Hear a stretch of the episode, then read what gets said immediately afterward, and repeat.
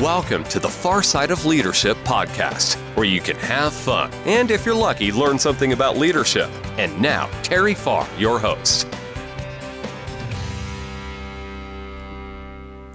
Welcome back to the Far Side of Leadership. My name is Terry Farr. In this episode, we're going to have a little discussion about meetings. If I was smart, I'd probably do this with four or five people instead of just by myself. But I'd read this article about meetings the other day, and it just got me to thinking a little bit more about meetings, whether they're productive or not, how long should they be, how many sh- should be at a meeting, when should you have them, you know, early, late, midday, never. Uh, what's the what's the purpose of the meeting? I think there's a lot of questions uh, that could be answered.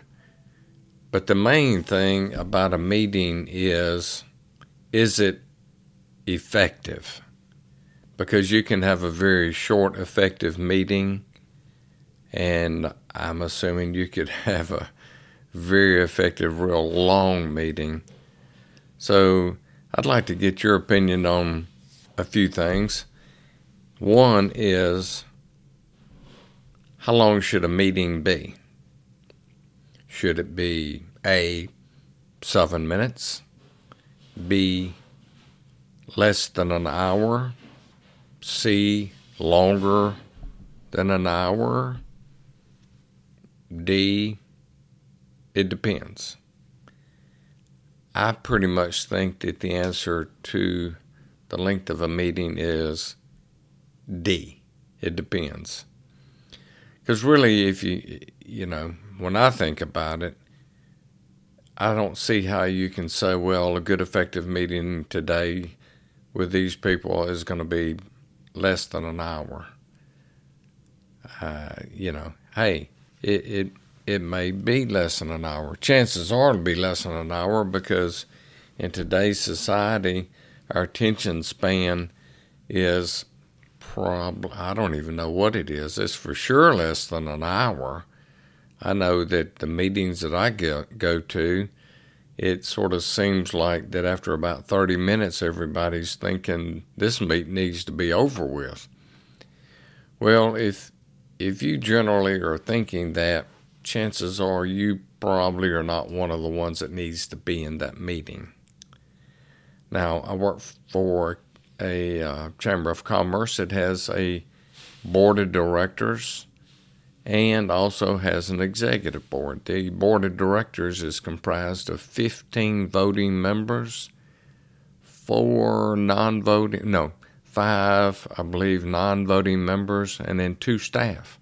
So I don't remember what that added up to be, but about 20, you know, one or so people that if 100% of the people showed up for a board meeting, I saw a lot of people in a room. Now, our executive board is comprised of four people plus two staff, so it's a total of six. So, what's your thoughts on how many? What when you have an effective meeting, how many should be in that meeting? And I'm having this conversation really with myself to say, hmm you know, a board meeting, if you had 20 something people in there, of course, everybody's not going to want to talk. But then again, if the mentality of most people is this is going to last less than an hour and you have an agenda and you have 15 to 20 people in the meeting, then chances are everybody's not going to get to speak. And you may have some people that really had something that was on their mind but because of time constraints, maybe they didn't say what they wanted to say. So then I get to looking, well, like with an executive board, as an example, you know, four to six people attending a meeting, again, with an agenda, maybe with a mental constraint on time. I bet you you can probably have a pretty effective meeting with less people.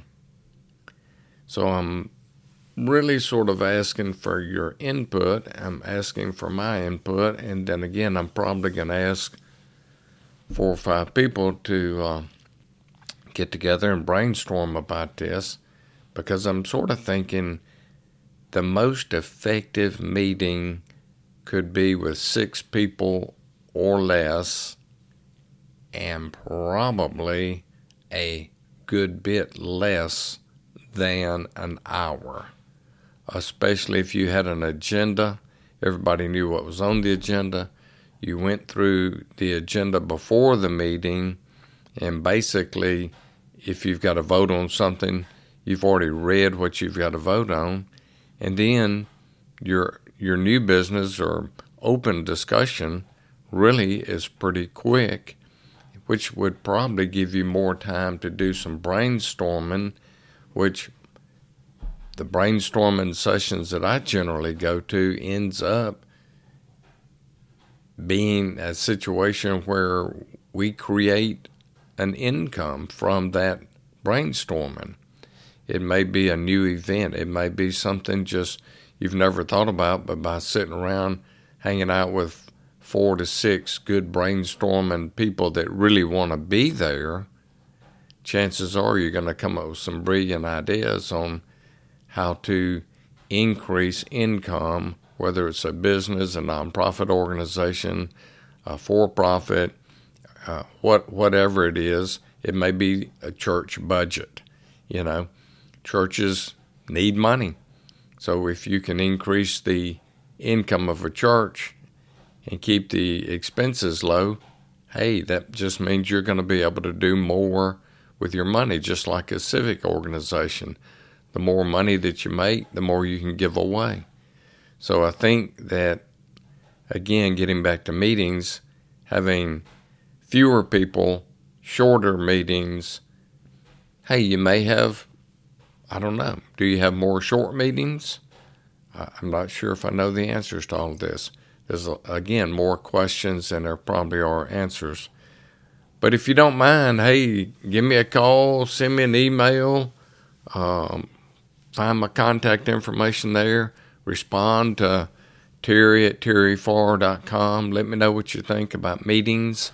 There's books out there about meetings. It seems like there's a book called Meetings Suck.